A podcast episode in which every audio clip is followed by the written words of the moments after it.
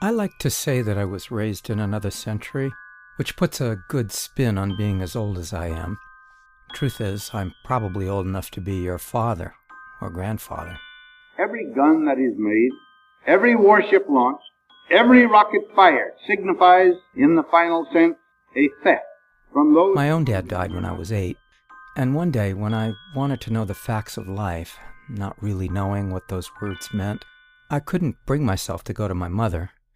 Bob's mother was a widow. When he was little, Bob and his mother were always together. We had moved into a crummy low rent apartment. Across the street was a family living in a trailer.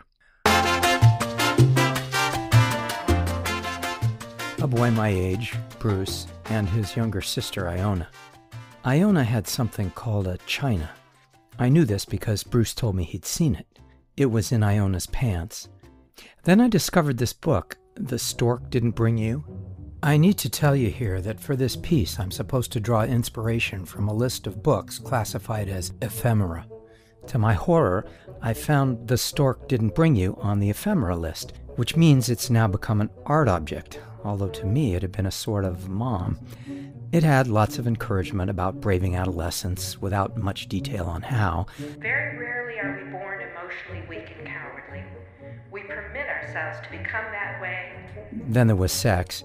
The author didn't think much of kissing, or a lot of other things I had an interest in. Kissing isn't wrong. Kept in its natural niche, it can cause you no trouble. Overdone, it sets you off on a tangent of illicit sex indulgences which may spell only grief. So I was torn.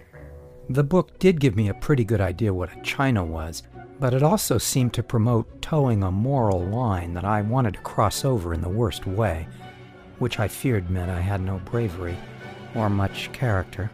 Have you no sense of decency, sir, at long last? For The people like me, the people go not like me. Something like that. And if some people don't like me, then I guess That's Graham, our six year old. then right in here I like myself and my family, which I lived in. He wants to play now, which means I have to end this. He knows what he wants and speaks his mind. He's brave and not intimidated by adults. I'm trying to be a good dad. I'm glad Graham has a dad. He already has the scoop on China. And when the time comes to tell him the facts of life, I'm going to skip the ephemera. Goodbye, and we will see you again next time on KRP News. Okay, and we'll stop it. Hear it tomorrow. tomorrow.